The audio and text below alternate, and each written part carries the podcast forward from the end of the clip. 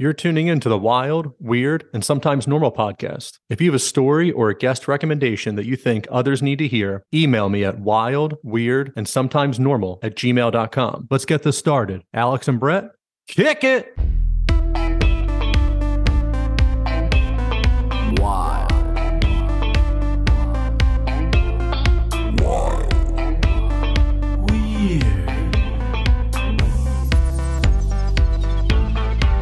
Sometimes wild. Weird. Wild. Weird. Wild. Weird. Wild. And sometimes normal. On this episode, I have Dr. Michael Brein join me. He's the author of several UFO and paranormal books, as well as being a travel psychologist. The first three minutes, we discuss a few travel stories and then dive in headfirst to the really good stuff. We discuss the modern UFO phenomenon, if World War II orbs were German technology, Congress's sudden interest in UFOs and rebranding them UAPs, why Tom DeLonge and Logan Paul are the face of disclosure, then we switch gears to the paranormal and discuss synchronicities, haunted hotels, and festivals at popular UFO sites. An action packed two hour podcast. Truly one of my favorites, and Michael was up for talking about any topic we encountered on the road to strange. Enjoy the episode. Are you looking for CBD for your pet? My friends at Pure Pet Wellness have what you need. They use the highest quality ingredients. While other companies may use synthetic oils in their CBD, Pure Pet Wellness uses organic ingredients organically grown hemp, organic coconut oil, organic shea butter, organic beeswax, and that's just to name a few. A family owned and operated company that also offers fast shipping. Go to purepetwellness.com for all your pet's CBD needs and use the discount code WILD and WEIRD at checkout. That's WILD, A N D, WEIRD. Treat your animal right. Go to purepetwellness.com. Are you looking to buy a home in New Jersey, escape the city and move to the suburbs? Finally purchase that vacation home on the lake or down the shore? Maybe you're one of the lucky ones who are retiring and moving out of state. If so, let me help you. Keller Williams and the Real Estate Professional Group have what you need to make your goals come true. Reach out and have a conversation with someone who will put you first. Contact Brian McCoach at 856 321 1212 or email Brian McCoach at kw.com. Welcome to another episode of Wild, Weird, and Sometimes Normal. I'm your host, Brian, and tonight my guest is Michael Brein. He is an author and travel psychologist. Welcome, Michael. Hi, glad to be here. Hey, thank you Thanks so for much for coming on. Oh, no problem. No problem. Thank you for coming on. Michael, you have lived a life of a strange affair, word to say. Exciting, definitely.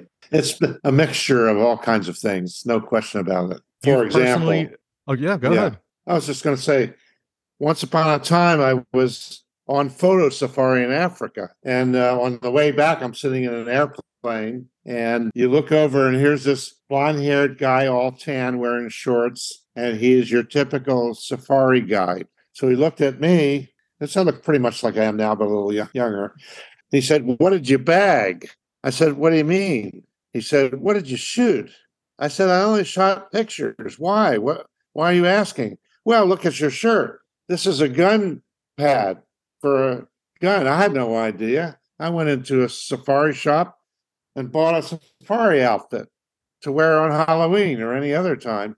And here it was. I was just as stereotypical to him as he was to me. Uh, as a travel psychologist, I have collected a gazillion stories uh, from all kinds of things that are travel related, safety and security, even to the book I just put out a couple days ago, Travel Tales Toilets, Toilet Stories, because that's one of the top 10 questions that people ask when they're in a group and they're meeting for coffee in the mornings. Well, how'd you do last night? I mean, number one and number two, you know, that was always the topic conversation. So I've covered a wide, a wide area of subjects in my day. Why do they make airplane toilets so small that not even the average man or woman could fit in there? Well, one of the reasons is that when the plane loses pressure and you hap- happen to be sitting on the can, you could get sucked in and not be able to get out until you got to a lower altitude. And that happened to somebody. I heard that story. They dropped an altitude, the air pressure went down, and the person was stuck. Literally, I call that story hot buttered buns because they tried to pour melted butter around to help the person get unplugged. But what happened is when the plane came to a lower altitude, the person was okay and none the worse for wear. But Oh, I know we don't want to dwell dwell on travel toilet stories, so I'm game. No, for, not for too much. Yeah, we're, we're not in the. We're, we'll keep the travel humor. I had shitty jokes planned. I was I would I bit my tongue a little bit. Uh, I guess I let it out now. But let's talk about the good stuff. Let's talk about Sure. UFOs and paranormal. Absolutely. Okay, where shall we begin? Let's start with you. You've personally experienced UFOs. I, I haven't. I don't believe I haven't, but it's quite possible as a baby that I might have witnessed an alien. Maybe. I call this my elf story, and it's really unusual. I was like maybe two. I, I don't know how old I was, but I was I was in a crib and I was looking at the window of my little bedroom, and I I had Venetian blinds, and I saw what looked like a green elf come through the window and go into my closet. Uh, you know, like through the window and into the closet without any doors opening or shutting. And I always thought of that as an elf. But I was so interested and glued to the subject of UFOs as a teenager. I think I looked at a magazine, might have been Look magazine. I'm not sure which it was, maybe Life magazine. And it was an article on UFOs being spotted crossing the skies like in New Mexico. And I and I thought, wow, this looks important. And most people might have just laughed it off, but I thought, well, you know, I stuck with that subject, among other things, most of my life. I've had a lot of paranormal experiences, absolutely more than my share. And that's personally convinced me that I was on some kind of a right track with these unusual, odd sorts of experiences, while at the same time, I was your everyday, uh, well behaved social scientist, graduate student, and undergraduate student, you know, strictly looking at science, but at the same time, being a closet UFOologist or paranormalologist. So you mentioned in your high school years, your teenage years, you were drawn to the UFO subject through Life magazine. What time frame is that? What? What? I'm sorry. What? Uh, What time frame was that? Yeah, yeah. What years?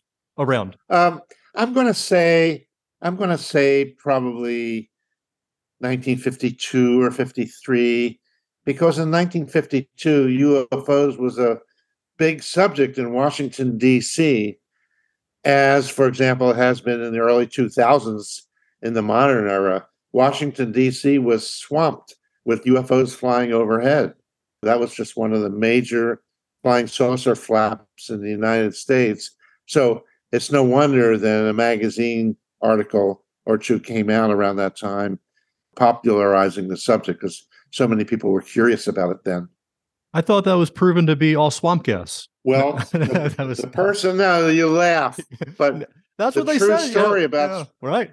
Go ahead. the true story, well, I don't think it would be swamp gas or cow gas over Washington, D.C., but it was around uh, that time. Uh, no, no, no.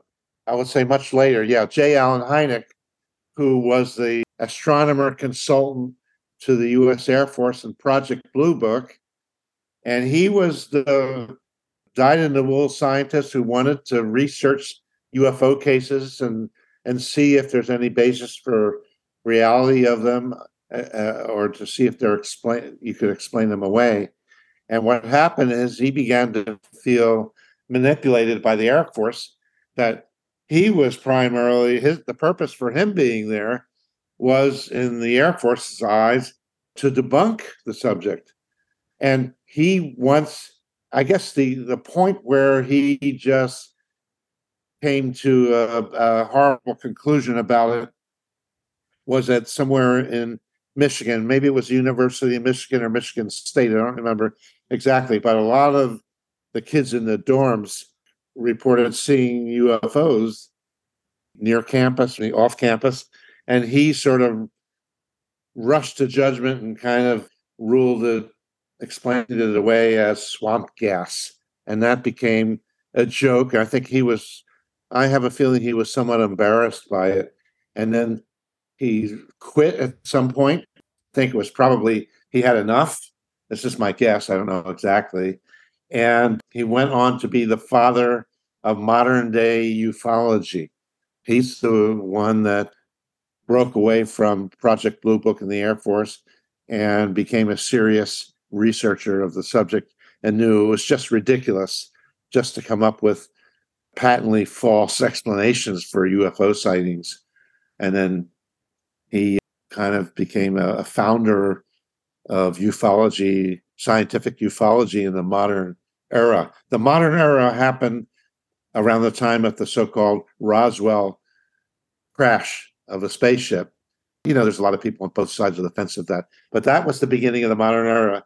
And it also happened where I live now in the Seattle area, where a pilot saw UFOs flying near Mount Rainier, the big mountain in the area. And he said he called them flying saucers because they were like discs floating over water, you know. So that all began right around here. And this last 75 years has been the modern era of flying saucers and ufology, the so called modern era. So during World War II, there were American pilots, and they were referring to these orbs as Foo Fighters, right? And that was what they were seeing as they were flying over Germany. And that's some of the earlier modern day as we're talking. You know, there's there's been talks in the 1800s of people seeing things in the sky. I, I guess throughout all of history, they've seen things in the sky, but this is more of of the modern. Do you think the Germans were able to develop any of that technology? And they were working on the Bell, which was a UFO type shape right, right. ship or anything. Do you think any of those initial sightings were related to? You know, I, I, I don't get much out of the stories of the so-called Foo Fighters. I never, I don't recall stories or cases of American pilots seeing flying discs or, you know, the kinds of different shapes, triangle shapes. I don't hear much of that coming from World War II that time. Now, I think if the Germans had discovered and perfected something like that, I think they would have done more with it than just simply spooking pilots, letting them see them out the windows. You know, they probably have a much more uh, sinister purpose. But the flying bell, now that's that's an interesting thing. The Germans were rumored to have had an acorn shaped or bell, die Glocke, which is the German word for bell.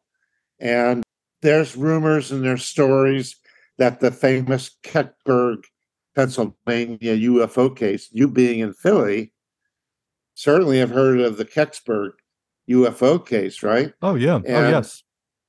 And somehow, some way, the US military recovered an acorn shaped craft, uh, rumored to have had some sort of hieroglyphic kind of spelling. I don't know that it was likened certainly not likened to German language script or Russian or Chinese or anything like that. But we don't hear any details of it. We just know that it was whisked away. So many witnesses to this.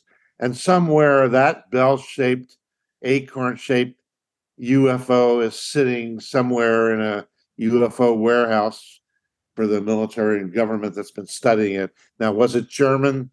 I don't think so. But supposing they had discovered time travel, well, if they had, I think the ending of World War II would have been much more sinister and negative an outcome than it, than it was. So I don't tend to think it was German, but you know, there are people that probably think that. It seems like even the US and then the Russians and the Germans were all on cutting edge technology at that time and all right up to the cusp of just figuring everything out. Everyone was rushing to make the atomic bomb. The German scientists were ahead in rocketry and some of their missiles. During Project Paperclip, we brought them back over here. The Russians got some too. Right. And it does seem that we broke through first, and hence why we were able to to win the war. And if the Germans had something like time travel, I agree with you. I think that the the ending of that would not have gone as badly for the Germans as it did. So Yeah, let's I move agree. on. I tend to agree. Oh, yeah. Okay. Oh yeah. Yeah. No, no, that's fine. Yeah. I just didn't want to dwell on World War II too much. I just somewhere around the Roswell time, we're all getting in that late 40s period and then going into Right. the 50s. The government has renamed them UAPs. I think this is try to cause some confusion and maybe also elevate the conversation a little bit. The government for so long poo-pooed UFOs, it's swamp gas, it's crazy people. That ship that you saw in the field across from you, you're you're just bipolar, we'll get you whisked away, whatever it might be. Lock you in an institution. But now the Tic Tac video came out from the Nimitz. There's reports off of North Carolina that the pilots are going up and on a daily occurrence, they're running into different UFOs. So it seems that the government renamed them UAPs. I want to use UFOs unless you think that's a, a terrible term to keep using. I, I think then they're trying to rebrand and take it over from people who've had the facts for years. Of the UFOs, what percentage do you think do you think that they're from another planet? Do you think that they're from Earth, from a different dimension? Let me go back to the UFO UAP thing. Yeah, UAP is unidentified aerial phenomena. Flying saucers seems to suggest aliens. And the powers that be, especially government, military, Pentagon, you know, a rose is a rose is a rose by any other name is a rose. Call it what you will. But if it makes it more palatable to you to use the term UAP, and I can see why people involved with the subject want to kind of remove the stigma from it. But I know, and, and most people do not know this, I believe, I'm not absolutely certain of this, but I think a former NASA psychologist who lives on my neighbor island here, and I'm friends with him, and I was friends with him way back in the 80s. Uh, Dr. Richard F. Haines, H A I N E S, was a NASA psychologist scientist. And I believe the term UAP came from him. But he's not afraid to use the word flying saucers or UFOs. Among all of us who are somewhat more knowledgeable about this than most, we don't care. But I think what's interesting is that we've had, like World War II, we had the Foo Fighters, right? Kind of lights in the sky, undefined, all that. In early 2000s, we had these TikToks that were sort of TikTok shaped, the, the candy, you know, kind of like. Yep, the Tic Tac. um, yeah, Tic Tac, Uh, not TikTok. yeah, like a cigar. Uh, yeah, uh, Yes, cylinder, yes. like a pill. Right. Now, we didn't see so many shaped like that in earlier times. We, you know, there's a run on different shapes sometimes. Sometimes there's a frenzy of triangular shaped craft. There's a lot of stuff. Now, to let's consider are they interdimensional? Are some of them space travel? Well, I want you and the audience to imagine for a minute that we're all standing around now wearing me- medieval robes like monks. And in the medieval days, we used to think of whatever we thought of astronomy, and it was really closely linked to astrology at the time in the early days. And we're wearing our robes and we're thinking about okay, what is this phenomenon? Is it phenomena? Is it phenomenon? Is it one thing? Is it many things? You know, we're sitting there with a mindset, frame of mind of kind of like earth, air, fire, and water. You know, it's really hard to think in terms of understanding the universe in terms of medieval earth, air, fire, and water, but that's what we know. Okay, now let's advance ourselves 500 years to the present. How much do we really know about the universe? Well, we know a lot more. It's evident. But do we know how many different dimensions there are to reality? Do we have any idea? We think of time as the fourth dimension. And if you think, well, we toss around the term interdimensionality, well, what does that really mean? Are there really parallel existences within consciousness, as some people want to say? Or what? You know, can we conveniently say, oh, well, this is extraterrestrial? Oh, no, that's interdimensional. Oh, these are ghosts and apparitions. That's a different thing. How many different paranormal uh, aspects are there? And I want to say, I just recently finished a book called Travel Tales Ghost Encounters. And I had I put an index in the back of the book with some 50 terms that kind of go along with ghosts and apparitions. And I'm suggesting there's a lot of different things going on. Now, how many different separate existences and how do they overlap? Just talking about ghosts and, and presences. We probably will not have enough vocabulary and concepts for another 50, 100, maybe a thousand years. Maybe, can you imagine a million years? The terms we'll be using to talk about these things. And they'll look back at us like, well, these are the people in monk's robes in the 2000s, early 2000s. What did they know? They're all in their little fish bowls trying to peer out of the fishbowl of what is beyond the fishbowl. And to a goldfish, you know, it would be absolutely incomprehensible what's outside that goldfish bowl. And I think here we are, we're in our bowls. Maybe we have some conception of different levels. We don't have the vocabulary or the concepts probably to talk about it as meaningfully as, say, some way advanced, evolved group of beings, extraterrestrials, we can call them, who have much greater frame of reference than we have. How can we really pretend to explain this? All the stuff. That's my it. Well, I think that's a good answer. And within all of that, though, you also did mention extraterrestrials. So you don't think this is all government. You think there is something outside of private or government. This uh, is outside of human. I personally do. human technology. I personally do. I also think that our government probably has reverse engineered technology.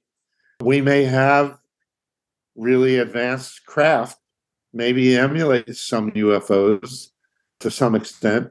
And there was rumored to be extraterrestrial, I mean, meaning outside the Earth, Space Force. Remember that, that uh, English guy, Gary McKinnon? You remember his story? Gary McKinnon is an English guy who was reputed to have Asperger's syndrome. We don't really know what Asperger's syndrome is, but he's a bright guy. He figured out how to hack into military, apparently military channels. And he apparently, seemingly, and again, nobody can prove any of this really, but he seems to have identified a, an off Earth space force made up of extraterrestrial, not extra space people, extraterrestrials, but extraterrestrial, off the Earth military presence. That we may very well have that, but I, I don't know. So we may have some real advanced uh, technology. I sure hope so. But anyway, maybe... the U.S. wanted to extradite him. Yeah, oh, um, yeah, no, I'm sure they say? did. So he hacked into government server and he downloaded the roster, the role of some humans and possibly some entity of sort secret space program. I don't think it wasn't uh yeah, yeah, an entity of a secret space program. And and that's that's possible. Uh and that would explain a lot, but doesn't explain everything. So that was me. My question is: It's always it's common knowledge. Everybody knows. Everybody knows the government is 50 years ahead of us. People say that all the time. Oh, they have technology 50 years ahead. Their work, all the DARPA technology they're working on is 50 years ahead. So I was going to bring up the the Phoenix Lights, and that happened, I think, in '96. And there were the mayor of Phoenix. Hundreds of people saw these lights. The government tried to say that they were flares from a night jump, parachute jump. There were people's foot, but it was supposed to be a giant black triangle. These have been seen all over the world. If this is government technology being 50 years ahead of us, this is the the B2, the SR72, the things that they don't admit that they're real until the absolute and not even the last second. They wait till minutes after the last second and then go, oh, yeah, by the way, that thing right behind me, that is real. If this giant triangle is, well, you know, in that case, that case was, I don't, me personally, I don't think that was U.S. technology, but it could be. But Fife Symington was the governor of Arizona at that time, and he dragged on the TV one of his uh, office people dressed up as an alien and just laughed all off and joked and pulled the alien mask head headdress off off the person there and they laughed. And some 10 years later he's on a whole bunch of ufo videos or whatnot saying well you know that i wasn't honest with the public. I saw a structured craft. I didn't think it was anything that we had and i only did all that just to calm things down he said i saw something and i'm not sure but i think he said i don't think it's ours but isn't it interesting how you can have these massively viewed presence of UFOs from time to time? They're called flaps. And yeah, one wonders, it doesn't seem like there's some overall governing body that controls when some are seen and when aren't. But it's almost, I think to myself, it's almost if they understand, as if they understand how the masses and public responds to this. And I mean, with all these years of UFO sighting, you know, we still cannot definitively say, oh, they're extraterrestrial or they're not. They don't seem to overwhelm mass society at some point or any point. Maybe they're not all coordinating with one another. Maybe they're different presences, but I find it fascinating that something can come over Phoenix and cause such a furor and come over the Hudson Valley in New York and come over Washington, D.C., and come over Texas. There are many, many, many mass overflights of sightings and often different from one another. I wonder how much of it's coordinated, how much of it is intentionally done or not intentionally done.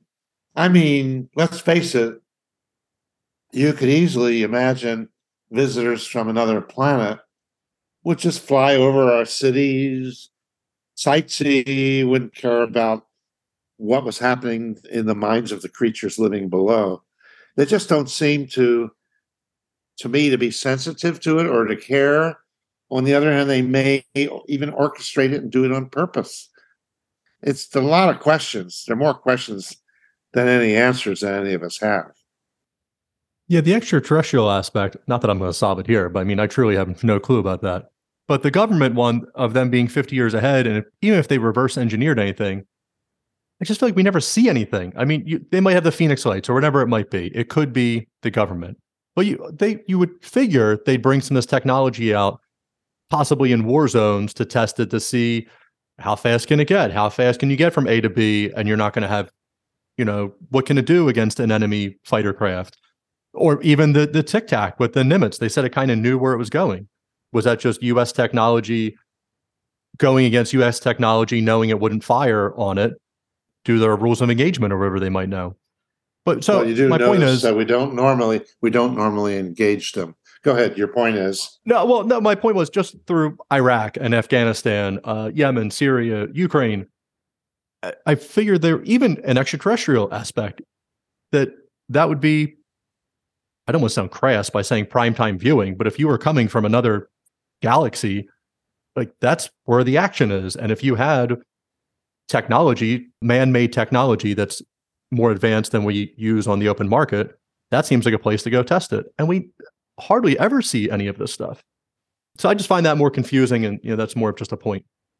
probably the most important about that whole aspect is they seem to be noticed more and more noticeable presence when we develop atomic weapons and hydrogen bombs. And one wonders if if they have such a presence on the earth, you know, maybe bases under the sea, bases inside mountains, who knows what. if they're concerned that a World War III with our nuclear weapons would put uh, put them in danger and somehow, or or really poison the planet, not to make it very palatable for them. You know, in the '80s, it's rumored that UFOs visited many nuclear installations and even mucked around with missiles in the United States and the Soviet Union at the time. So it's it's interesting. If we had a World War III, would there be any kind of intervention? They certainly demonstrated that they knew how our stuff worked and they knew how to start it and stop it. But would they come to anybody's aid if that happened? Do does anybody care about us on our little speck of dust out in the middle of nowhere in this universe? Right. For the stories that have that have come out that have leaked, I think in Wisconsin, the you know the Minutemen silos up there were uh, being disarmed by a UFO flying over it, and that would lead yeah. somebody to think that they have an Earth habitat of some sort of either living in the ocean. Because if you just came here from wherever it might be, you know, Zeta Reticuli or you know uh, wherever deep in space, and you can bend space time and get there in a heartbeat, and you were coming here as a tourist to look at the zoo, would you really care if the zoo blew itself up and you would just go find another one? So it seems it may be that they have either resources to use here or living here themselves. And, you know, as we talked about, how many dimensions do we have and what is interdimensional and what happens here in our Earth reality amongst humans? Does that affect other dimensions and other entities? How important are we, really? How important are we? Is is a really good question. And do you remember Ben Rich? The name Ben Rich. Uh, he he used to run the Skunk Works. Oh, okay, right. The the famous company that is reputed to work on really advanced stuff, military stuff. And he was saying, maybe on his deathbed, or maybe saying for who knows what reason, but it's saying we have the technology to take ET home. That was one of his famous quoted things. And one wonders with this whole history going way back, and supposedly a group called MJ12 that began to control this knowledge of this phenomena and retrieval of things to the present it seems like a hodgepodge and a soup bowl full of like an alphabet soup of agencies that have some kind of control on various aspects of all this. And yet one wonders, is there any one overseeing this whole thing from the beginning to the present? And did Ben Rich speak out of line to refer to the possibility of us having so much advanced technology to the present. Can we keep the secrets? Do, does the United States have stuff like this? You know, all very, very good questions. Oh, they definitely are. And it also seems that the government has partnered with private so that they can't get FOIA'd for any information they might have or have it leaked out, even as they're in their yeah. individual silos, but then giving them to defense contractors to work on and then that becomes like trade secrets for for that private company. And I was listening to an interview with Whitley Strieber today, uh, who wrote Communion, mm. and he was bringing up a little bit of how the government was so siloed, but then just through time of either people getting promoted or passing away or retiring, you lose some of that institutional knowledge. And with it being so in such a small vacuum of a place, sometimes people might not know what was even being worked on or or what was handed off to you know these government contractors and now you know they made the joke of in indiana jones at the end of raiders of the lost ark the ark of the covenant was in a giant warehouse that was just lost amongst all the boxes you know you you have no idea what's out there yeah so it's funny. which brings up which brings up these two great series on the history channel the curse of oak island and the a good one and the secrets of the skinwalker Skinwalker Ranch is a hot topic. It sure is, isn't it? And it seems to be interestingly to me, right on the forefront of possible interaction head to head between some knowledgeable source of beings of some kind doing stuff probably with the awareness of the US military. And and these scientists are dedicated to trying to figure out what it is.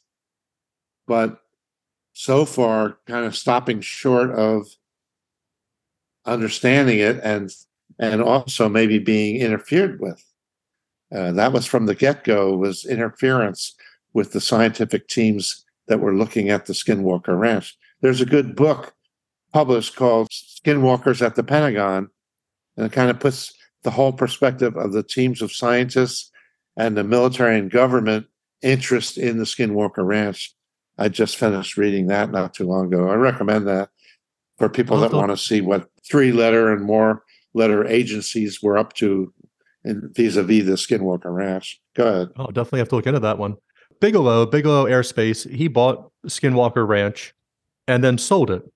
Why do you think he would do that? I, I mean, there seems to be as close to proven anomalies. So there's proof. I'll, I'll that's fair. There's proven anomalies at Skinwalker Ranch, all the way up to extreme paranormal and beyond.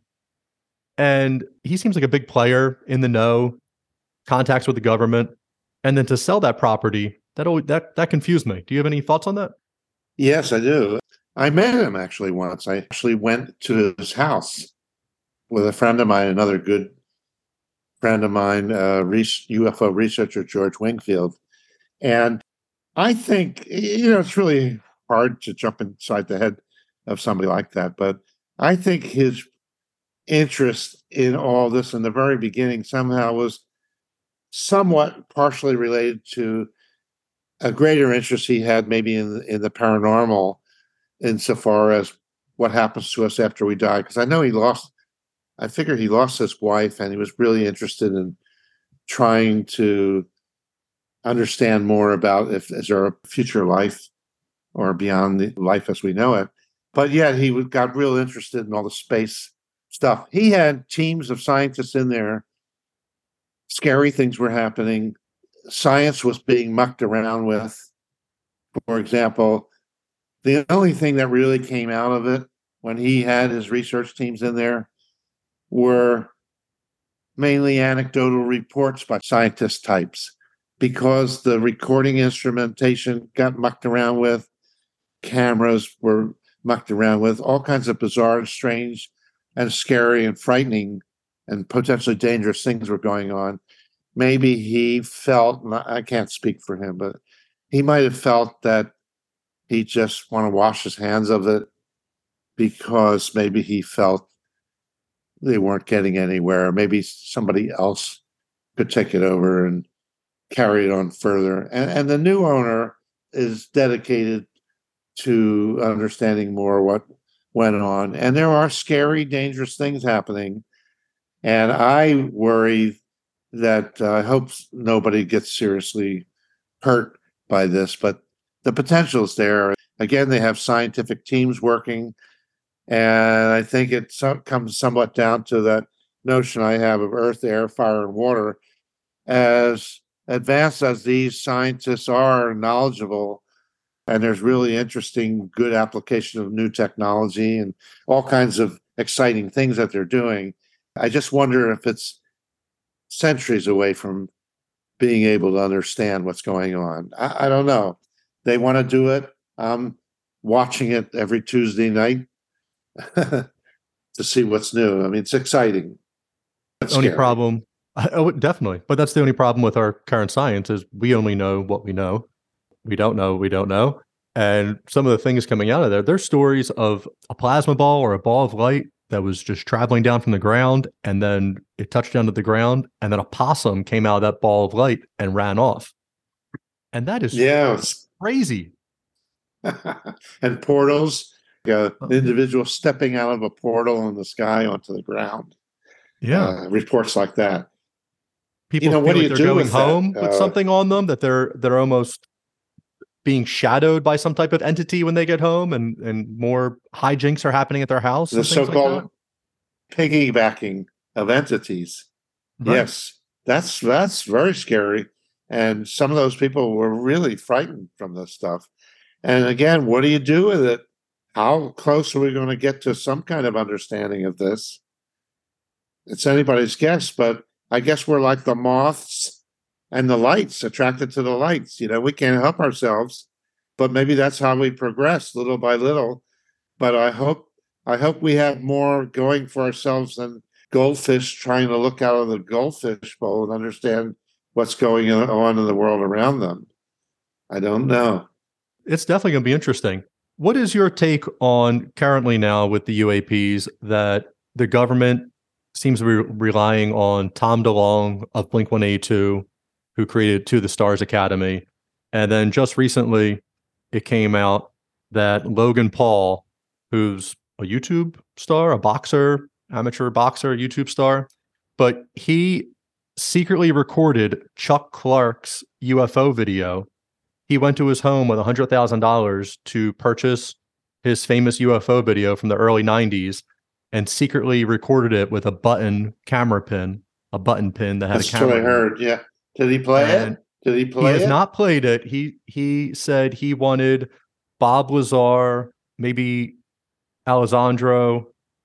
I think he named a third person, uh, definitely Bob Lazar, to view the tape and give his blessing that it was real. But Bob Lazar is not a cinematographer, videographer, CGI person to to view it and and give his credence to it, but maybe possibly from things that he alleged that he reverse engineered or that he saw. So I'm I'm not sure. Why do you think the government, though, when there are credible scientists, there are military people, there are captain of the Air Force seeing this, there's people on the Navy ships that can come out, admirals on Navy ships, and could really give credence to to what is being said. They they could release videos that they allegedly have of 4K videos of UFOs where there's rumor that you can see an entity inside of it at the window. But yet we well, have there's, there's all of the above. I, I just I don't really understand who were they going after with that. You have a 50 year old rock star who I, I grew up liking Blink 182. I was 13, maybe 14 when they came out their first album. Good stuff. And they sing about aliens. I feel like that their audience is open to that concept. I- feel like all young people now, they've seen videos their entire life, real or fake or not. But at least, you know, even Independence Day, the movie Alien Aliens, grow up watching them on TBS every Saturday, are much more open to that concept of other extraterrestrials, UFOs, and to have them set as the selling point, I'm not sure who they're going after. Keep in mind that in the his, early history of this, we had all kinds of individuals talking about experiences that they had and all that. And some were more popular than others and believed, and others wrote them off. I still think you're going to have all that. At the same time, all these people, whether they're really famous or not, among them, they have experiences too. And whether they're famous or not, or have been involved in really interesting UFO stories or not, such as Lazar and Chuck Clark. I've known people that wouldn't trust him. I don't know him personally, but I remember hearing about him in, around Rachel, Nevada. Luis Elizondo, there's people that have all kinds of thoughts about him. Is he entirely on a level? Is he not? So you got all these people swimming in all these things. And as time goes on, we have even more capability of video. And now we have artificial intelligence coming in. We could design and create videos that look so real, taking aspects from here, robbing Peter to pay Paul. All of this. It's the truth is out there, the truth is probably there somewhere in parts, but how you want to reassemble all these from all the different personalities is anybody's guess. I tend to, like you, feel like there definitely is something to this, but it's getting increasingly more difficult over time to isolate what's true and what isn't true. Now, I want to talk about films of aliens for a minute, and I've heard exactly what you're saying that legally or illegally or ethically or not ethically, if there is film that Chuck Clark has or this person you said filmed it, and I heard about that, and that's really interesting. Again, I want to ask. Oh, and I want to throw one more into the mix. James Fox, who did uh, an excellent documentary on the Varginha, Brazil, quote, Brazil's Roswell, end quote. I feel personally that he was privy to seeing real footage of those aliens in that case and wreckage, possibly because it was Brazilian military. There was a lot of people filming. Ultimately, all that stuff was picked up by the U.S. Air Force, allegedly taken back to the United States. I think James Fox probably has seen something, but who has the courage or fortitude or whatever you want to call it to release to the earth? You want to be the one that releases footage that is deemed to be unquestionable truth about aliens on planet Earth. God, I wouldn't want that responsibility. Would you want to be the one to go into history books for having released that? But right, but where is the New it? York Times? But didn't the New York Times already do that in December of what was it, 2019? What, uh, 2017 when they were talking about all the stuff that happened in 2004. Uh, right. No, they didn't release. They're the paper of record, though. They came out. Yeah. Everybody who, all adults, uh, everybody my age and older, the New York Times is the paper. They have the breaking news. They are the source. They are. the it will go down in history. It will go down in history as as the start of the disclosure. But effort, nobody but cared. I, I cared. I was like, this is amazing. People are going to care. We're going to get videos. I won't say nobody cared. I would say Nobody's nobody cared, extreme. but right, but but no film. None of that film came out at the time. right. That I- was yeah. a newspaper article by a credible newspaper, and it shocked the shit out of a lot of people. And it really precipitated the start of the movement towards controlled disclosure as it's happening now. But we don't have the films yet. We don't have somebody coming to the world saying, look, be it as it may, say what you want, but these are the Varginha aliens. These are whoever these were. That hasn't quite happened yet. And it's going to be interesting to see. I think it takes a lot of courage, a lot of guts to be the one to, to bring that out to the public. My God, your life will change forever if you're that person. That's a big responsibility.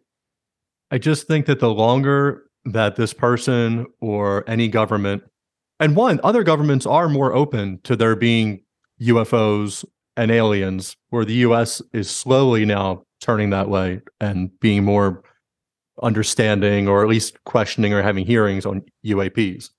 The longer they wait, the software editing technology is just getting leaps and bounds better every day, Yeah. every month, every year. So you could release and say, "Hey, this was filmed. This landed on the. This flew over the White House." It may be AI landed. that releases it. It may be. AI that that says and thinks, "Let's do this. This is good for us, for AI. Let's release this." Who knows? Uh, you you don't know, but eh, but until they come out, it it's going to require more and more proof. They're making it harder on themselves the longer they wait to release it, because nothing is indisputable anymore. Anybody, a, a kid can make I know. these videos that are amazing. You're like, oh, is that? Like, Yeah, if yeah. you don't I have a background, you don't know. I think we'll know the real deal when we see it. I mean, everybody had a little inkling of that Varginha, Brazil thing, and I think if they showed us what looked like film of those aliens on the ground in, in Brazil, I, I think we'll get an intuitive sense. This doesn't look made up. This looks like the real deal. I mean, you know, you're right. How are we ever really going to totally know? But I keep thinking about Jack Nicholson.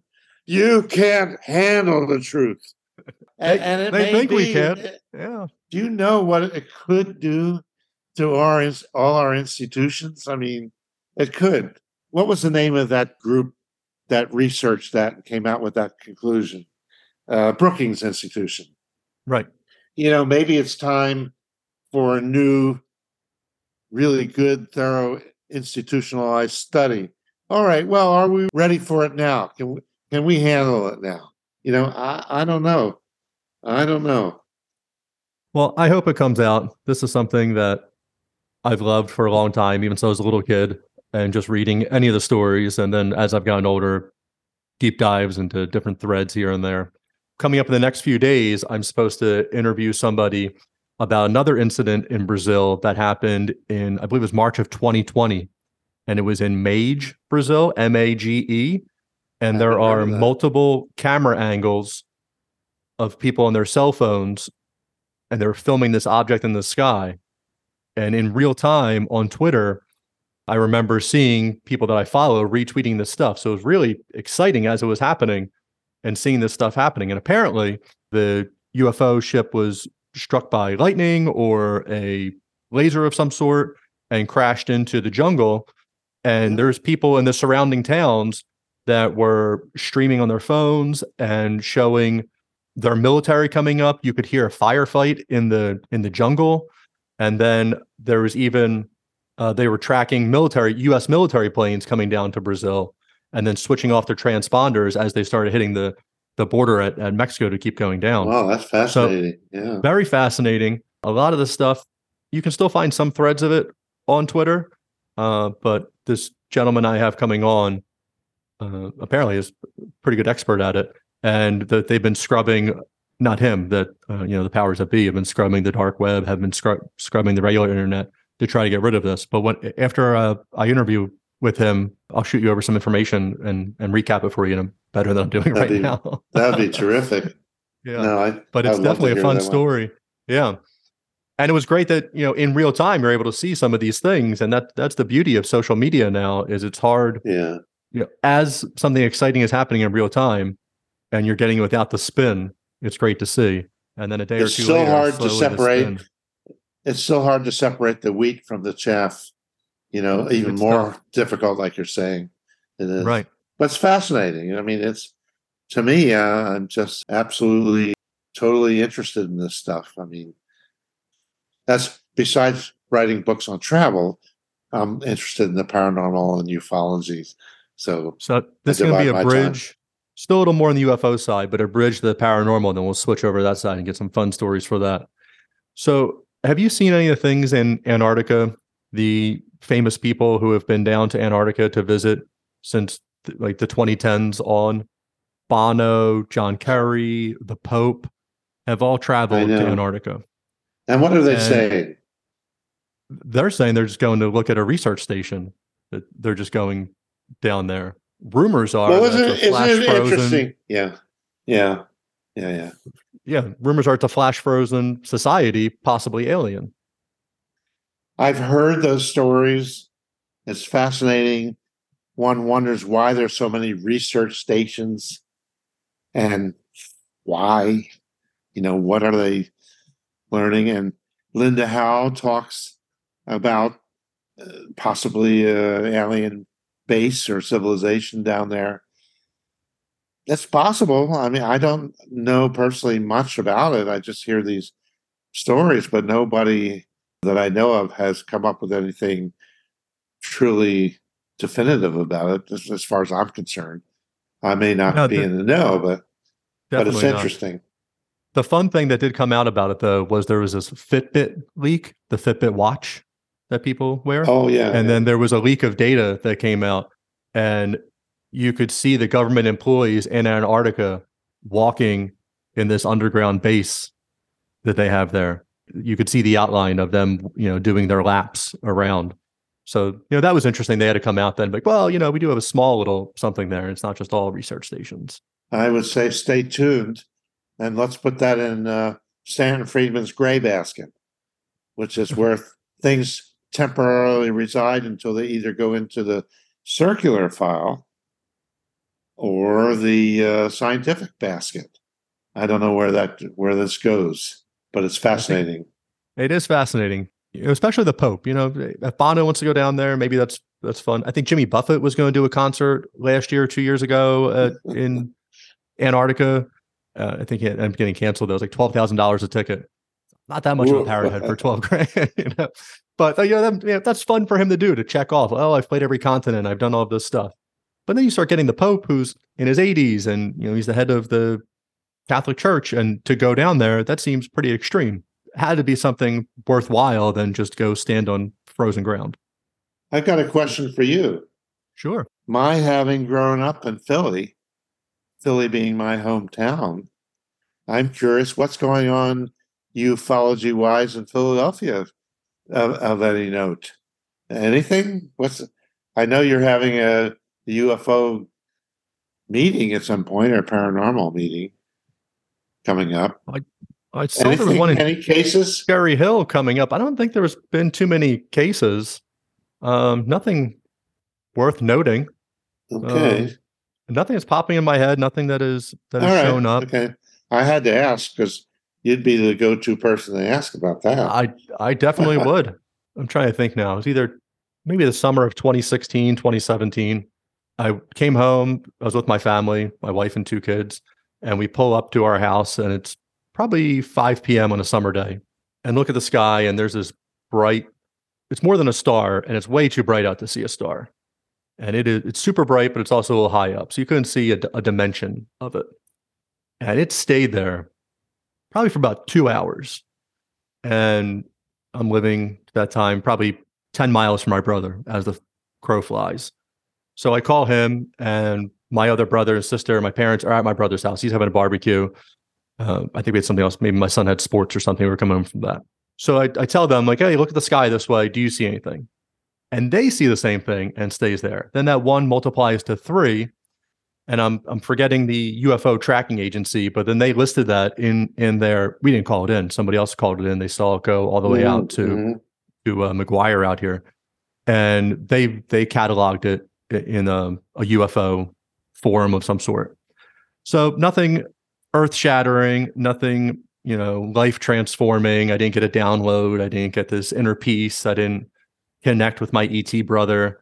But hmm. very interesting to see that bright of a star of a unknown object of some sort in the sky at that time in the summer. But yeah, that's nothing to write home about for you. So I'm sorry. No, no, but it's but but it adds up. It adds up all over, all over their stories. So the presence is much broader than than we think because some of it is so subtle and underreported, and uh, but but it's everywhere. I mean, it's uh, virtually everywhere. They don't always necessarily get the big flaps or the sudden sighting of thousands of people. See, I have interviewed someone in particular from Philly who's one of 40 people that I've interviewed and included in, in one of my books called The Road to Strange, The Contiguous Universe, which is a collection of these people, including myself, who have had either kind of a lifetime of many UFO and or paranormal experiences. In my case, no UFO experience that I personally can think of, but a fair number of paranormal things that personally convinced me that I was tapping into this. And this woman living in Philly had quite a few UFO experiences while she was living mainly in Center City and then ultimately moved out to Bala Cynwyd in that area, uh, which is a suburb of West Philadelphia. And uh, so she had a lot of UFO type stories, but obviously a lot of people don't.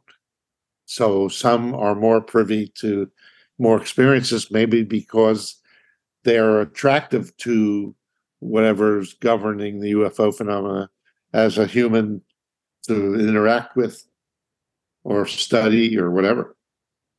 Anyway. It's also harder to look up from your cell phone as you're scrolling through all the apps to actually look in the sky and see what's happening. Right. The TikToks of aliens. I love those. Uh, I guess I spend it, if you spend enough time looking at a genre of TikToks, you get more of them. So I was seeing all kinds of aliens for a while, you know. Uh, great photography or however it's done. Right. Uh, yeah, that's beyond me. I don't know. that's funny though. So let's, if, if you have some time, and do you mind touching on some paranormal? Sure, sure. Where should we begin with that? Well, let's start on some of your most interesting, your favorite experiences, the one that meant the most to you. Well, I had a uh, lot of synchronicities.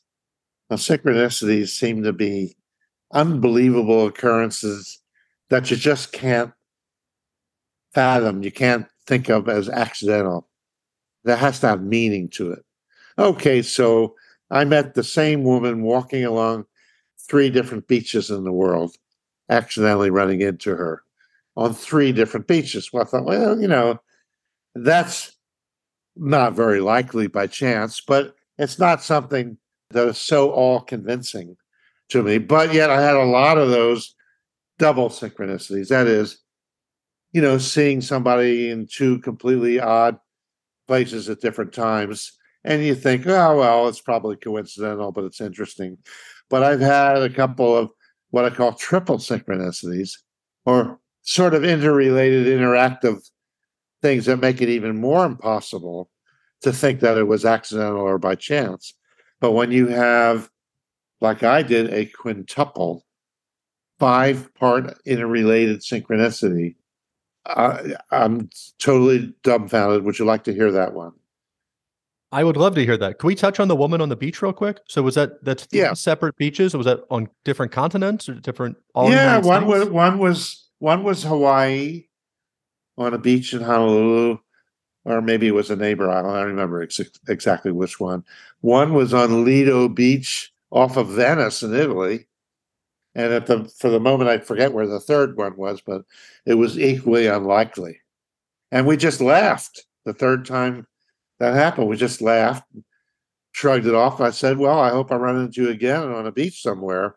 I mean, it's you know, it, it's a stretch to happen accidentally, but I want to tell you an experience that you tell me if there's any way in the universe you can accept this as happened all by chance. Here's the story. I'm living on a on a llama ranch that I owned for a while in southern Oregon, Ashland, Oregon. I had done a series of travel guides to sightseeing by public transportation.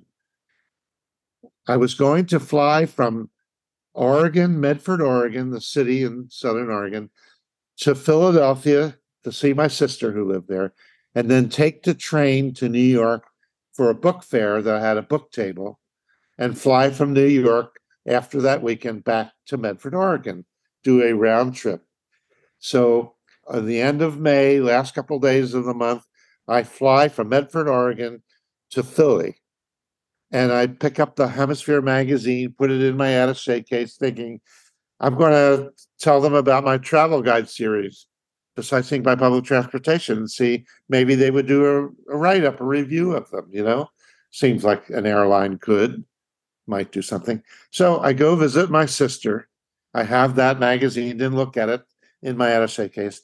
I now take the train to New York from Philly. And on the train, you're whizzing past train stations in New Jersey. And all of a sudden, I see a sign that says Rahway, New Jersey. And what do you sometimes do if you know somebody in your lifetime that was from a town like that? I said to myself, I know somebody from Rahway, New Jersey. It was a graduate uh, graduate student or senior student. I went to Carnegie Tech, was called then Carnegie Mellon now for one year doing engineering, and this was a senior in the fraternity that I was pledging. And I remembered him, and I remember he told me he was from Rahway, New Jersey. A totally useless piece of information. I go to the book fair. It's now June 1st or 2nd. I'm now flying back to Oregon, the Circle, and I pick up the June issue of Hemisphere magazine. I don't look at it. I put it in my attaché case. All right. I come walk through the door in Ashland, Oregon, and I see mail piled up, and I take a big white envelope that says Hemisphere magazine on it. Oh my God, there's a magazine in here. I open it up, and it's that June issue that I had in my attaché case I didn't look at with a little business card stapled something like see page 24 So I open it up and there's a review of my travel guides right in the magazine. Whoa, whoa, wow. And I set that aside. Next, I decide I'll go up to my office in the loft and see did I get any orders for travel guides while I was traveling. And I've gotten in the past maybe two or three orders every once in a while, maybe somebody from Spain, somebody from Ohio, you know, wherever. And here is an order, a single order from Ashland, Oregon, up the street, my town. What's the chances of getting an order from somebody living in your town? So I process the order and I say to these people, well, you have two choices, and I'm being facetious and I'm laughing. Would you like to come to the llama ranch and see the llama ranch and get them here, pick them up? Or shall I home deliver them to you, personally deliver them to you? It could have been anywhere in the world I got an order, but it's it's Ashland, Oregon. They said, We'll come up to the llama ranch. And then I'm suddenly I'm looking at it. This was the wife of a couple. And the last name, I'm thinking, oh my, this is familiar. It's the same last name as the guy from Rahway, New Jersey that I knew in Carnegie Mellon. So I emailed them back and I said, this was the wife, I guess, who was doing the email thing. I said, is, do you have a Jan, J A N, Jan Chaiken? Or one of you Jan Chaiken? And then I get a phone call. Now, how many people's voices do you remember what they sound like from 40 years earlier? Not a lot. I get this voice and I recognize the voice. And he says to me over the phone, I would be that Jan Chaiken from Rahway, New Jersey. And they were ordered my travel guides. I said, Did you remember me from that fraternity? He says, No, I don't remember you because he was a senior. I was a freshman. And so he came over and I remember he was a heavier, stockier. He used to be a lanky, tall, skinny guy, you know. And I said, How did you get interested in my travel guides? He said, Oh, we're working for the city of New York, evaluating crime statistics for the New York subway stations. And we saw your guides based on use of subways and travel and all that. So we wanted to order a couple. So they saw it in the magazine. They were from the town I lived in. They were the same. He was the same guy as who I knew from Rahway, New Jersey and my travel guides did make it into that magazine right then and there, and they bought it from looking at that magazine. Now, how does that happen by chance? That whole thing. I don't think that happens by chance. I think you're tuned to the universe and it's letting you in on a joke. I think it's letting you know that you're here to enjoy life and that that story has it's nice. It's impossible. It's nice. it's nice. Yeah. It is impossible for all of that stuff to happen. It, and you are doing something right. Right. You're doing something I, I think right. that's what it is.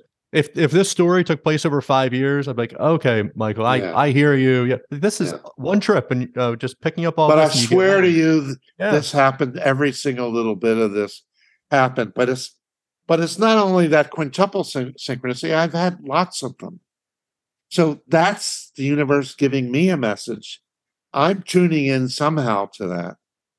I don't know how it plays with the theory of time or time travel or any of this. I don't know, but I feel confident I've had that. But if I didn't have other things, so therefore, including my own story in my book, I have a mantra, a man, two mantras. One is that when I ask people about their experiences, they have them. They say, they start out and they say, I, I, I know what I saw. I know what I saw. I know what I saw, God damn it. I know what I saw. That's one mantra. That's all these people that with these stories. And some may have happened, some may not have happened. But if and here's the other mantra, if but one of these is true, what then? And I certainly would stake my life on this that this multiple quintuple synchronicity is so unlikely to happen as possible. And I've had at least one definitive telepathy experience I can remember. And I've had sad stuff in that I knew in a number of cases, I knew when my parents were passing on over time and distance. And I knew when my best childhood friend died, more or less. And it was a different knowing than just thinking about something. You have something profoundly affecting you that is characteristically, it's, it's really different from your normal experiences. And any paranormal experience I had, I had this overlay of this is a little different from anything else. So, what can you learn about 40 different people with multiple kinds of experiences? I'm not exactly sure what the bottom line is from all that, but it certainly satisfies those two mantras. So, some of it has to absolutely be true, even though we don't really totally understand it. And it's just interesting to see how people handle their revelations of these things that are happening to them. What you ultimately learn from it is hard to say, but but I did spend time and effort. Most of the time, I'm just gathering interviews, and then in the writing phase, of which, uh, gosh, I've done about fifty. I have maybe three dozen books, mostly on safety and security and travel, but a number on paranormal and UFO stuff. I'm just drawn to writing about it, even though I know that I'm probably not going to really understand it completely, but I certainly appreciate it. And I feel like I'm personally convinced that there's more beyond. And that's me with one foot in the reality, scientific, rigorous box, and one foot in the I'm open to these experiences and I'm listening and I'm not judging and I'm not making conclusions, but I'm just gathering data. And some of this is absolutely unquestionably real. I definitely think it it is real. I interviewed Paul Roland. He's an author over in England. He wrote a book on ghosts, and he said the same thing you did. Like, all I need is one of these stories to be true, and that's all it takes. You can hear fifty of them, and if you don't believe any of them, but one of them is true, that's all it takes for for it to be something or to That's be a right. phenomenon of some sort. But imagine how been covered up by the military. Millions of people having experiences, and then somebody comes along and says, nonsense, none of that's all spook lights and illusions and, and asteroids, whatnot. Uh, it's hard to imagine that a public could be so absolutely swayed by a government that is inclined and tasked with making you dismiss it for whatever the reasons. Well, as they have the public dismissing it, they're researching it, and to some sources are are coming up with pretty good conclusions. Or, you know, remote viewing they had uh, when they were doing that in the 70s and 80s. There were reports that their accuracy was in the high 40 percent, and for somebody to sit in a room and close their eyes and say what's happening, sitting in a room in Washington D.C and say what's happening in Russia and a conversation that's happening and people that walked in there and they're able to verify with sources in there saying this person did walk in at that time. You can't just really guess that. It, you know, it's not. I think in the Kremlin within the next week, Putin's going to meet with his defense minister. Like, oh, look at me, I just remote viewed. I'm so great. But it's like, no, at May 30th at 1 p.m., this person's meeting with this person in this room with a table that looks like this and they were hitting at a pretty good clip. They also had ESP tests that were coming out that were apparently pretty good. There's a George Clooney movie that is, you know, funny and ridiculous, The Men Who Stare at Goats, but that's oh, based yeah, on yeah. right, but yeah. that's based on on the true story of of the people who were using remote viewing and the and ESP, the, the group that was out there. And a lot of stuff is coming out through FOIA that the government is way deeper and accepting of some of the things that they've mocked in the past or have completely just written off. So uh, we're living in interesting times. Hopefully, we'll know more in this life, you and I, what uh, you know, what people are finding out. I definitely hope so. I think it can't be hidden for much longer. I think the internet has brought everybody closer across the world. That information can travel a lot faster. They're passing new laws at Congress for whistleblowers. They can come out. The history of the earth, the history of the earth is and has been and probably will always be that you cannot hold keep the truth hidden and down forever. you know, sooner or later, it's it's going to be known. I doubt whether some secrets like this, as as monumental as they are, are going to be simply hidden from society forever. I can't imagine. Even you know, we were talking about Skinwalker Ranch. That you know, every Tuesday on the History Channel, you can see what uh, government contractors are are getting out of that. What government scientists, what people who are in touch with the government, the government's getting reports on, are seeing, are finding. Very interesting, very fascinating. It's interesting that Travis Taylor had to promise to keep something secret when he was working for the Pentagon a little bit.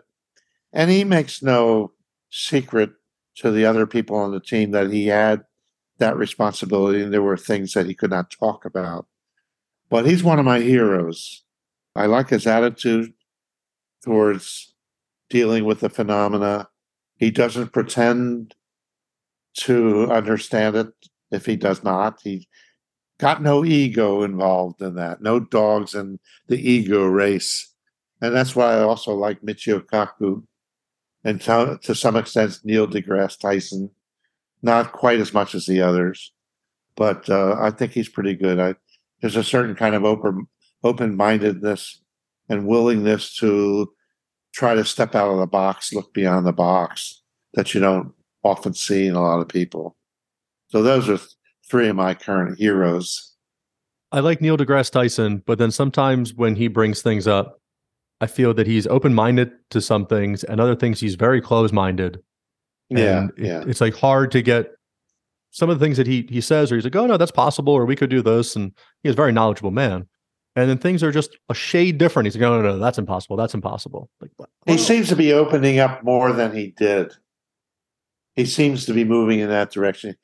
He likes to talk about a lot of unusual subjects. He's he's almost the next Mr. Science. You know, uh, what was that character called? Doctor Science. I I can't remember. So he's he's not exactly where Michio Kaku and and Travis Taylor are, but but I I like a lot of the things that he says. But I agree with you hundred percent. Yeah. there's a property adjacent to the Skinwalker Ranch, and one of the podcasts I listened to, they were interviewing the owner of that. This guy went and he bought that place to try to get any leftover energy that might be crossing over. So this person has a giant trailer that's you know like 40 feet wide by 12 feet, Wow. Uh-huh. and this thing gets moved in the middle of the night.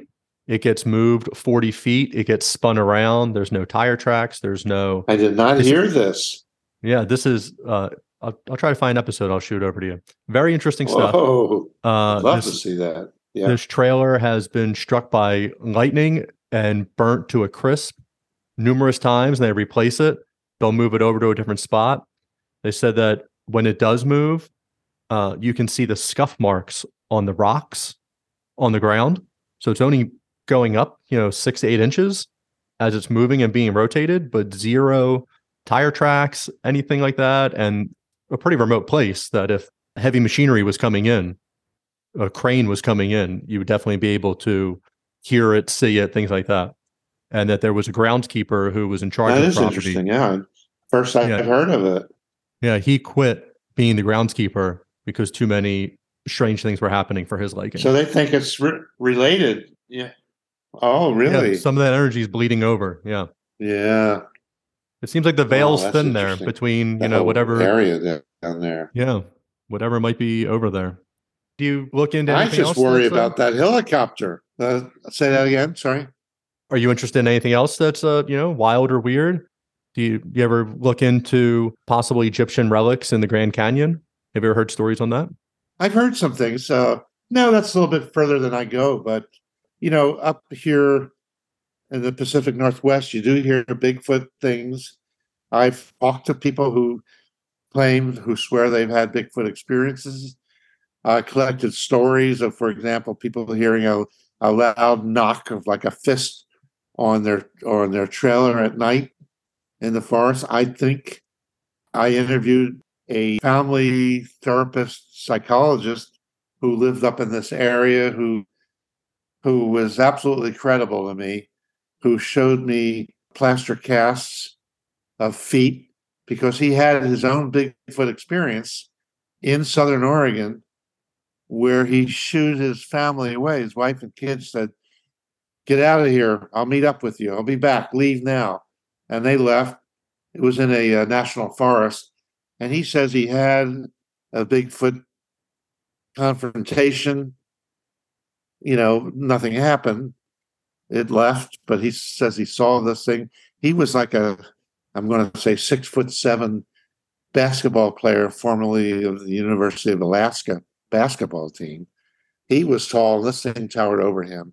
And he got absolutely obsessed with this and went on to research it and get these plaster casts.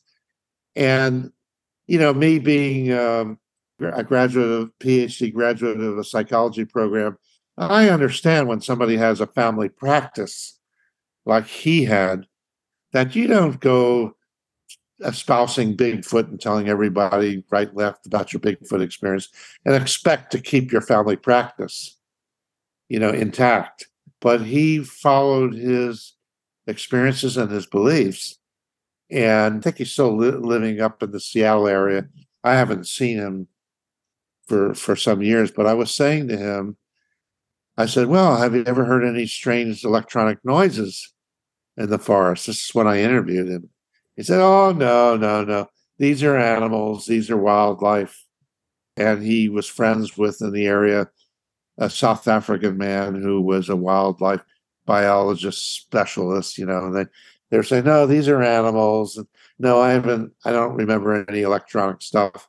But years later, they were talking about the strangeness of electronic beeping and things like that. I think they went further afield in their beliefs, thinking that uh, there was a more of a paranormal aspect to it. So I've, I've run into people who were pretty credible, but I don't go too far afield myself. I mean, I have enough to keep me busy with all this stuff than to be venturing off into totally new, unknown things. You know, let It's other hard people to stay on do top of what everything. they do.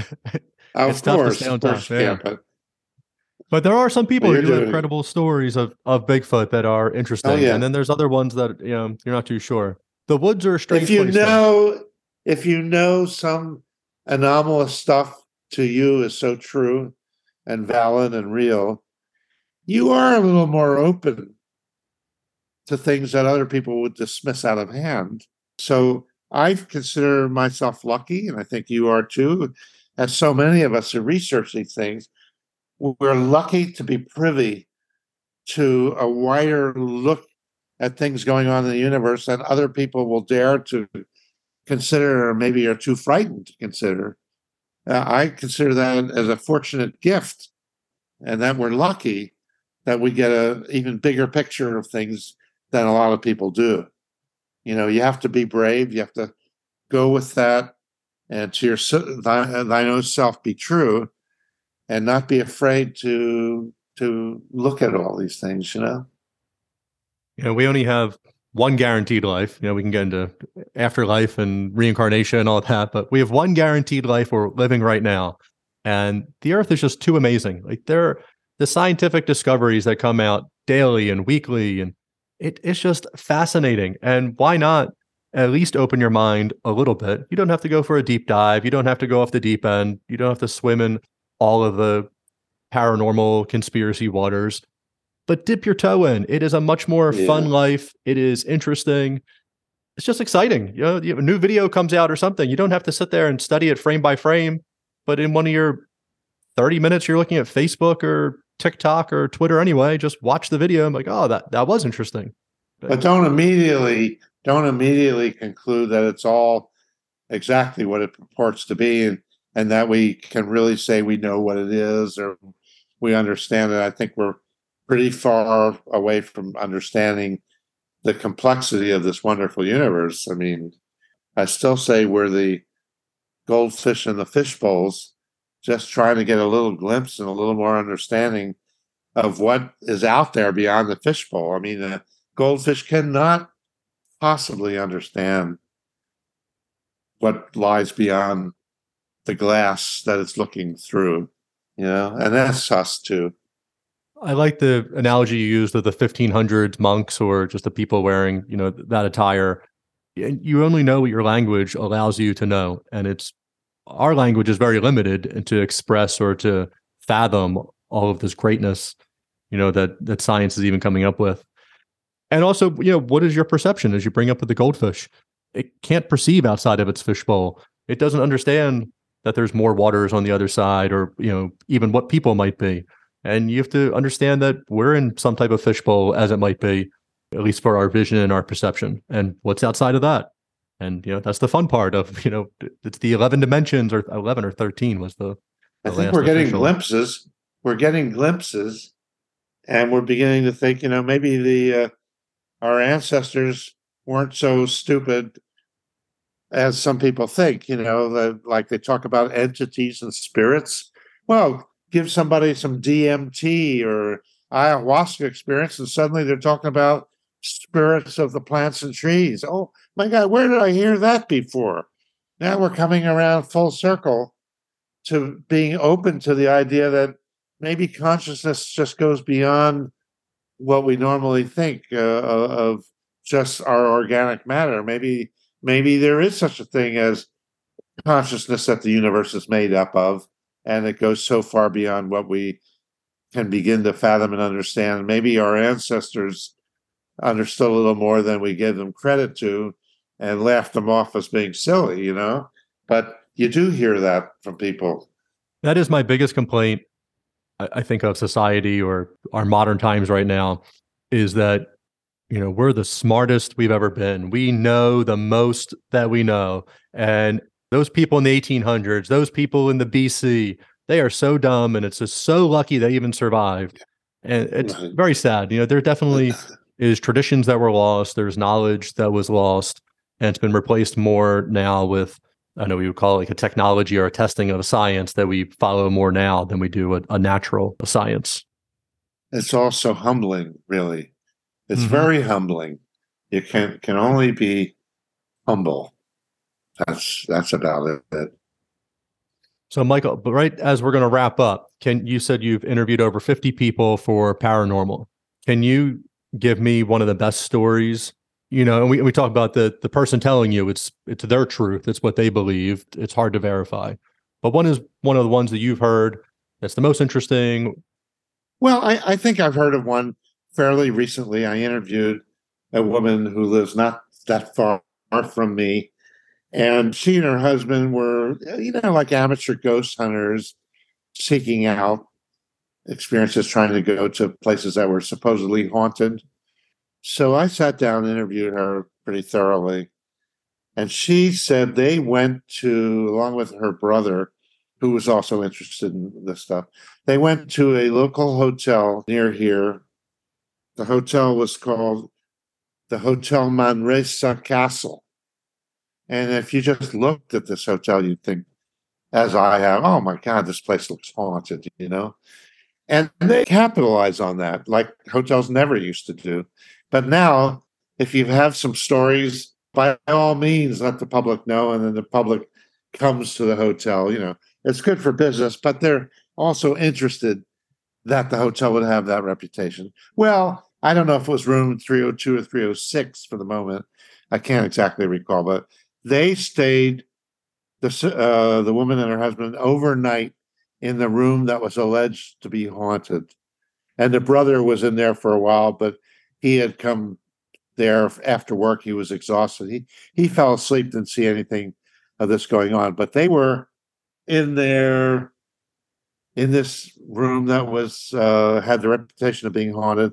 The hotel had a ledger on its front desk where people would write in their experiences that they had. So anyway, they went to this room that was notoriously had a reputation of being haunted, and they uh, and she decided to take some selfies so she was going click, click, click, click, click, click. And she didn't really look at these closely until she got home.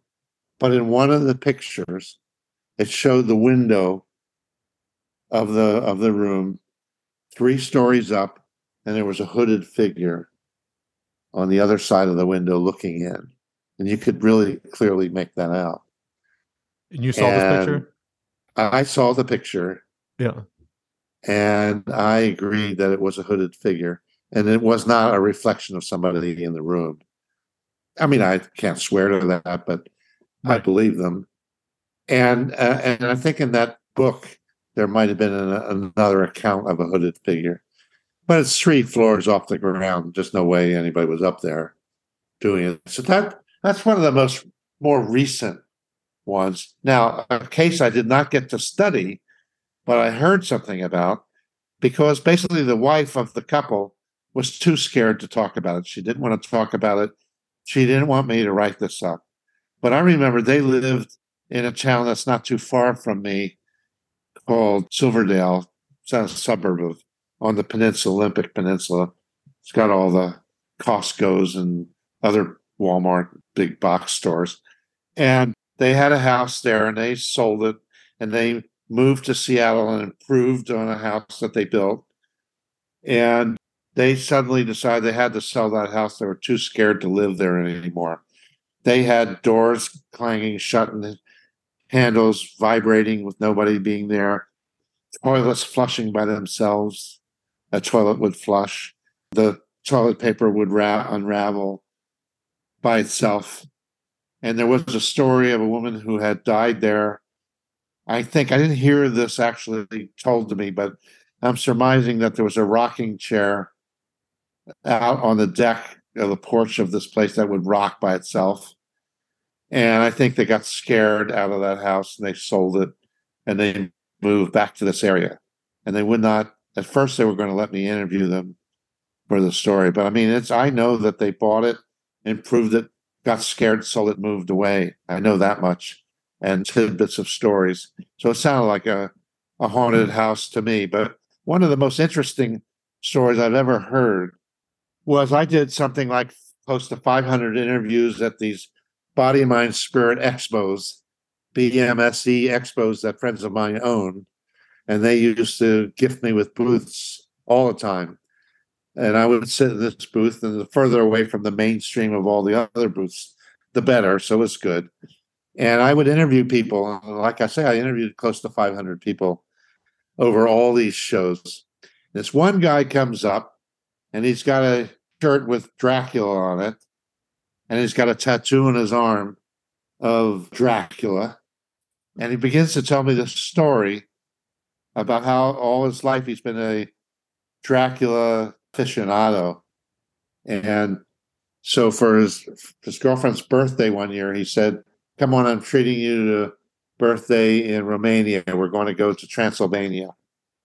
And they go to this hotel. I call it the Hotel Dracula.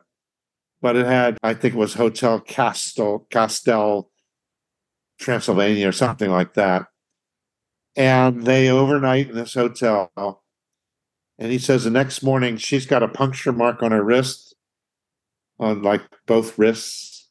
And he's got a little scratch that didn't really bleed, but a little scratch on either one or both of his wrists. He said he had a photo of it, but I never got to see the photo.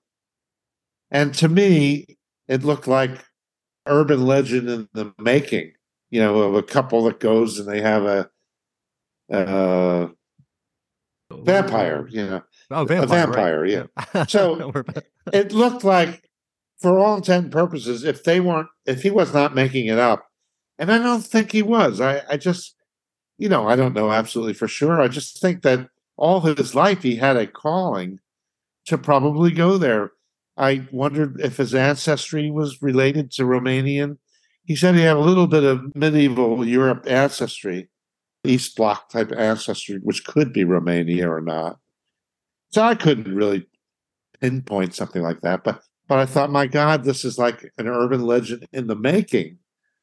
This guy seemed to have a lifetime calling to go over there and have this experience. Nobody else did. And he laughs it off like, no, I'm not sure that that's what it was, but it was odd and unusual. And I sure wish I could have seen the photo, but never did get to see the photo. No, the so photo I would have don't know good. exactly. Yeah. Would you ever stay? Have you ever stayed in intentionally? Have you stayed in a haunted room, allegedly haunted room? Well, I stayed in a haunted hotel. There's this company called McMenamins, which you've never heard of back east, but they've taken a lot of old schools and hospitals and insane asylums and theaters and redone them and put a pub in it, and a good restaurant, and a great place to stay. And I gave a lecture at remade theater that had tables where you could eat dinner and pizza and all this and listen to a talk or a presentation. And they gifted me with a free night at one of the hotels. So I decided to stay in the haunted hotel. And I went to that hotel and I looked at their book of all kinds of cases, people's reports. And there was one little report in there that was reputedly a little girl came up to this couple that was staying there and she had old fashioned looking dress on. You know, maybe she was five years old, something like that, as a story. If that really happened, of people seeing this little girl who plays around with them and says, Did you have you seen the ghost yet? And she was the ghost, and they didn't know it, apparently. I mean, that's the story goes. But other people who worked there told me about experience too. And so I thought, well, I didn't have anything happening in that. And that hospital, it was once a hospital and then it had been an asylum for people with mental problems. And they're the ones, the same chain, McMenamins, that took a famous old hotel in a town called McMenamins, Oregon. Sounds like uh, McMinnville, sorry, sounds like McMenamins. McMinnville, Oregon, where there was a famous photo of a flying saucer in the air that a farmer supposedly took in the early 50s and you see like a windmill not too far away. And and the photos deemed legitimate. Definitely a solid shape almost looked like a hat in the air. And that's what made the town of mcminnville famous. And mcmenamins bought the old hotel renamed it to hotel oregon. And that's the center of that annual festival that takes place there and they had some of the famous ufo researchers as portraits on the wall. And I've known a couple of these people up on the walls. You know, I'm not on the wall, but they're on the wall. And so it's interesting. Some of these famous locations of UFO events are commemorated in annual festivals that are like parades, but good lecturers and fun. And McMinnville puts on a parade of little kids and animals and pets dressed up as aliens and it's all that. It's almost like do you remember the old cargo cult in these Pacific Islands where they made the shape of airplanes because they thought airplanes were extraterrestrials coming. Oh, yeah. You know, the days of early planes. And it's like some of the famous UFO locations are commemorated with annual conferences, serious conferences with good speakers often. But the silliness aspect of the whole UFO thing Area 51 has that. Roswell has that. Giant Rock in California has that annual event. Places that have had significant UFO sightings often have an annual event that commemorates it. When I told you about that pilot in Oregon who flew a private plane and saw what he called were flying discs, that town has an annual event and I have usually have a book table. I have my books at the book table, and I talk to people and really enjoy it. I have a lot of fun, but I really meet some interesting authors and writers and researchers doing going to some of these events. They should celebrate if they if they've had a sighting, and not everything has to be serious. So that's great that they have one legitimate speakers, which would be important, but also have the fun aspect of it. Turn it into a carnival and a dress up, and who can dress up a little as the bit best of it. alien you know but like It, maybe yeah, it turns off some people, you know, but others they commemorate it, they uh, celebrate it. I mean, we just don't know what it's all about, but maybe that's Right. a little premature. But that's how people deal with it. Make it into an event and attracts people that have experiences or inter- are interested in it. So there's a lot of serious people, researchers, and people involved in it. And I know a lot of them. And I saw Bob Lazar at one of these talks. What's his name? The Las Vegas, famous Las Vegas uh, newscaster. george Can't- knapp Uh, George Knapp. Yeah, he was. He's there usually. and I would meet old friends, and we'd sit and have meals together and talk over just like you and I are doing. And I've loved doing that. I've done that for many, many years. Go on to these. Next time we do this, we'll each make a dinner at our own houses and then we can eat and talk as we're doing this. That would be good. That'd be good. So the fun aspect though, as long as you're not it's not a mockery, you should make fun out of it. And then you're gonna have the people on the fence who are coming, you know, they want to see an animal or they want their kids want to do the face painting. And then maybe you hear a good legitimate story that opens your mind. So the people Well, I, I interviewed I interviewed Jesse Marcel Jr., the son of the base intelligence officer that claimed to go to one part of the wreckage and bring it back and wake up his wife and kid, who I was interviewing for 15 minutes at McMinnville. I had a sat at a table and interviewed him and got a uh, fantastic 10 or 15 minute interview on my cell phone. And he was his interview is in one of my books. And that's how I conducted a lot of my interviews over the years at these events and build up a, a suddenly turned around and found I had 2,000 interviews of all different kinds of things and been working on them ever since. Oh, that's great. All right. Before I let you go, I have one and a half ghost stories to tell you that happened. to me. Okay, great. So my aunt used to live in Croydon or Bensalem, and they had a new construction home. And we would go up there. You know, I was maybe 10 or so. So there's four siblings and then my two parents, and we'd go up there and we would sleep over and hang out on the weekend. They had a pool and you know, barbecue and all that good stuff. And they had a ghost in their house, and it would either walk down the steps, and you could, you know, you're sitting in the kitchen and we're having breakfast, and you know the sound of somebody walking down the steps. You would hear them walk down the steps, and then you would turn and expect to see somebody, and nobody's there. And the entire house, all the people living there, are in the kitchen having breakfast. So nobody could be walking. And this happened so often. It was such a strange feeling of hearing someone on the steps and like, you know, expecting to see my aunt or my uncle or even my mom or dad coming down from the room they were staying in and nobody there. And then there were times in early in the morning, five, six in the morning, I would wake up and other people in the house woke up to the same thing at different times. But you would wake up and hear the vacuum running. Would come down in the morning and you know, and say, why, why are you guys vacuuming at five in the morning? And I would go, nope, nope, that's the ghost. That's the ghost. We hear it all the time.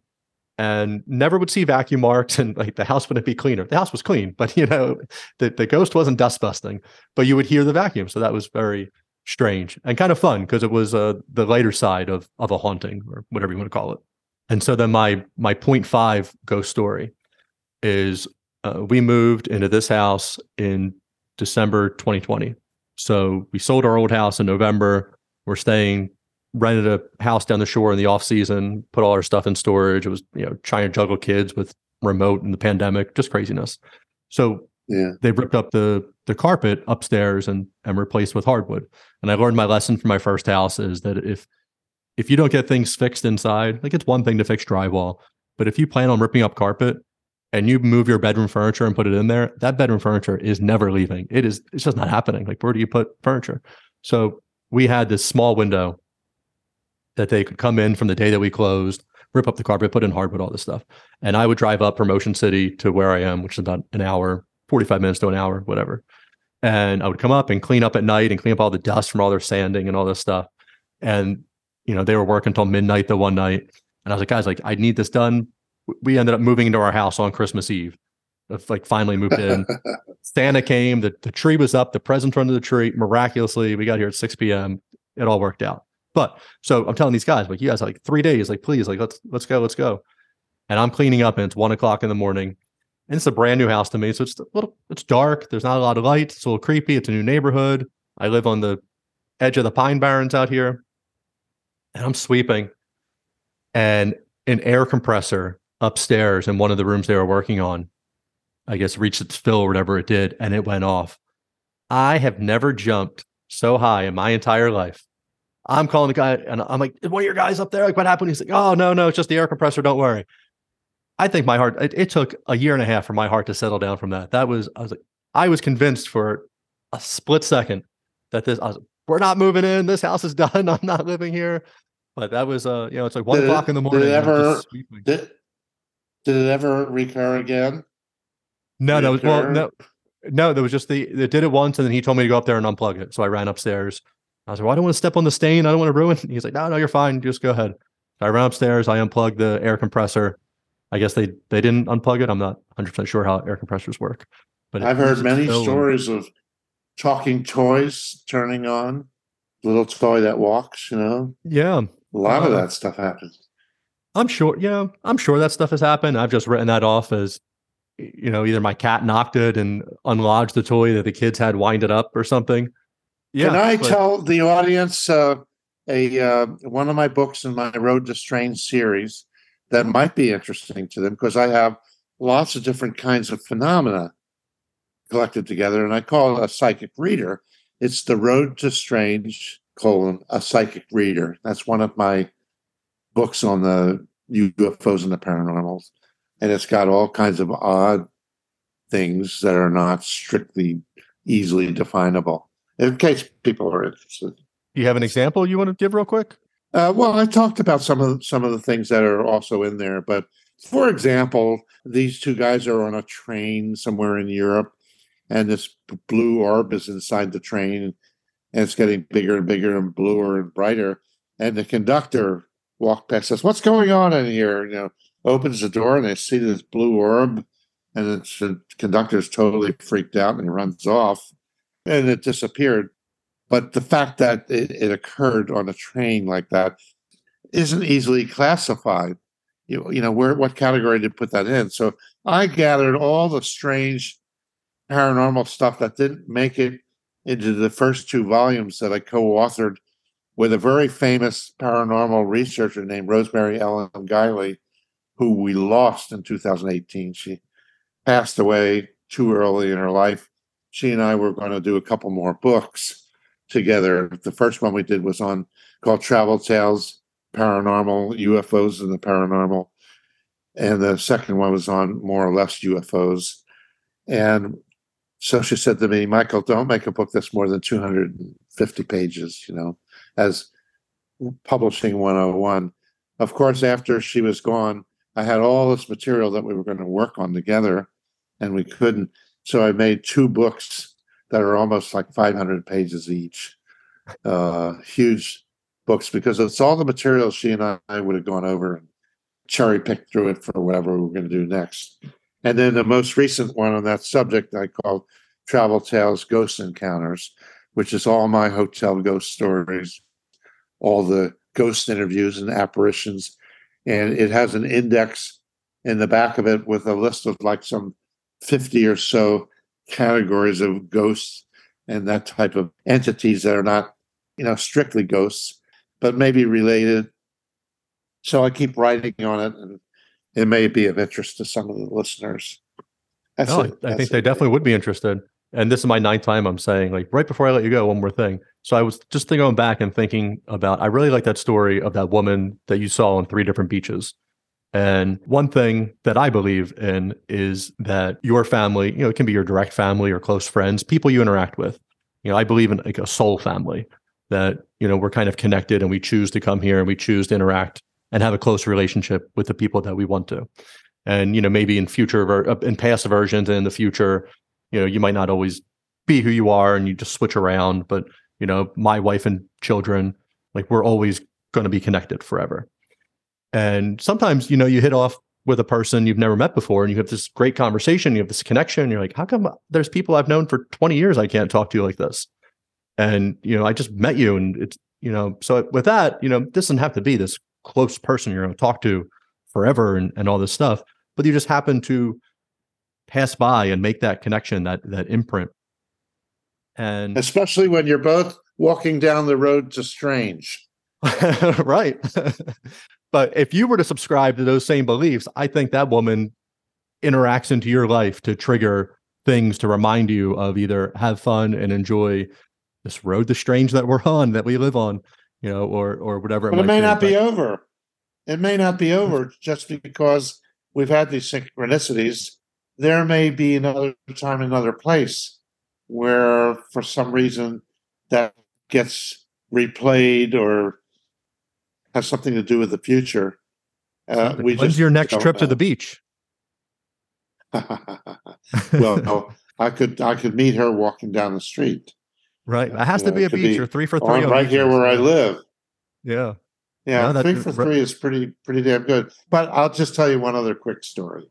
I kept running into the same woman in Isla de Mojar, uh, de Mujeres, uh, uh, not Cancun, but that other Cozumel, that whole area in the Mexican peninsula. And I kept running into this woman all the time, and we laughed. We almost had a little fling, but not quite, you know. And I said, "Well, maybe it's meant to be, you know, and we laughed and all that because we kept running into each other. But but you do that. That's not such a Chichen Itza area. That's not such a huge area that you can't keep running into people and all that. But I called her the Todavia woman, meaning Todavia, meaning kind of the not yet or the never woman. That is, we were never going to have a fling, but we kept running into each other. It was just funny. We laughed about it. That's in my funny. earlier days. Last summer, I drove up to the, Finger Lakes with my wife for a couple of days, celebrate our anniversary, and we're having dinner at a restaurant. And it's a small little side room, and there's only three tables in there, and the other table got up, so there's just two tables, my wife and I, another couple. And then I start hearing they were, you could hear each other, wasn't particularly listening intent, you know, too hardly or eavesdropping, but you could hear what was being said. And I just start hearing street numbers they're talking about oh route 70 route 73 295 and these are all things in south jersey and Ah, burlington camden county area that i live and and have lived for most of my life. And so i just leaned over and I was, I was like oh hey guys like sorry i'm just hearing these these roads. I'm like do you live in the cherry hill area? Like oh yeah we both live in the like so we drive four hours to have dinner next to people that live 10 minutes away from us. So it was, it was kind of funny. Yeah. Yeah, it is. It is. of, of all the restaurants and, you in know- Ithaca, New York, Yeah. and you end up sitting next Yeah. to people that you could have just saw at you know right down the street, I think and probably have sat next to them. You know, yeah, it has to be. Yeah, it has to be something. But yeah, that was fun. Michael, I sincerely appreciate your time. Thank you so much. Where can people find you? Where, where can we direct people? Okay, thank you. Books, the number two, read.com forward slash Michael hyphen Brein, B R E I N. Books to read.com forward slash Michael hyphen Brein, B R E I N. And that shows all the different books I'm writing on all these subjects. Great. Do you have any conferences coming up? What's nothing on the books yet. Do you have any conferences coming up, or nothing on the books right now? Uh, I would love to go to McMinnville, which is coming up, but I think probably the timing is not good for me at this time. I certainly have been to a lot of the Washington State MUFON Mutual UFO Network meetings, which meets about an hour from where I live, and then we have some Seattle meetings that I go to occasionally. Uh, and I used to go to Eureka Springs, Arkansas. I went 20 different years to the Ozark UFO conference that we had there. It was one of the best ever because we had UFO researchers and authors coming there all the time, and you had dinners with one another, and it was just wonderful. But I haven't been doing that recently. I would love to come to the Philadelphia thing that's going to be happening, but I just don't plan to be back east anytime soon. You never know what synchronicity is going to work out, and you end up over here. Don't write it off completely. I would love to. I won't. Well, you come over to Thank the you area. for let me having me know. as a guest. I appreciate I it. would. Everybody, go find Yes. Michael. Go pick up his books. Let him know that you heard him on Wild and Weird. Thank you so much. Have a great night. Thank you. You too. All right, everyone. That was our show. Don't forget to leave a review on iTunes, Spotify, or wherever you stream your podcast. Like and follow the podcast on Facebook and Instagram to stay up to date in all things wild and weird. Check out the links in the show notes for more information on our guest. The biggest support you can offer is to tell everyone about the podcast. Until next time.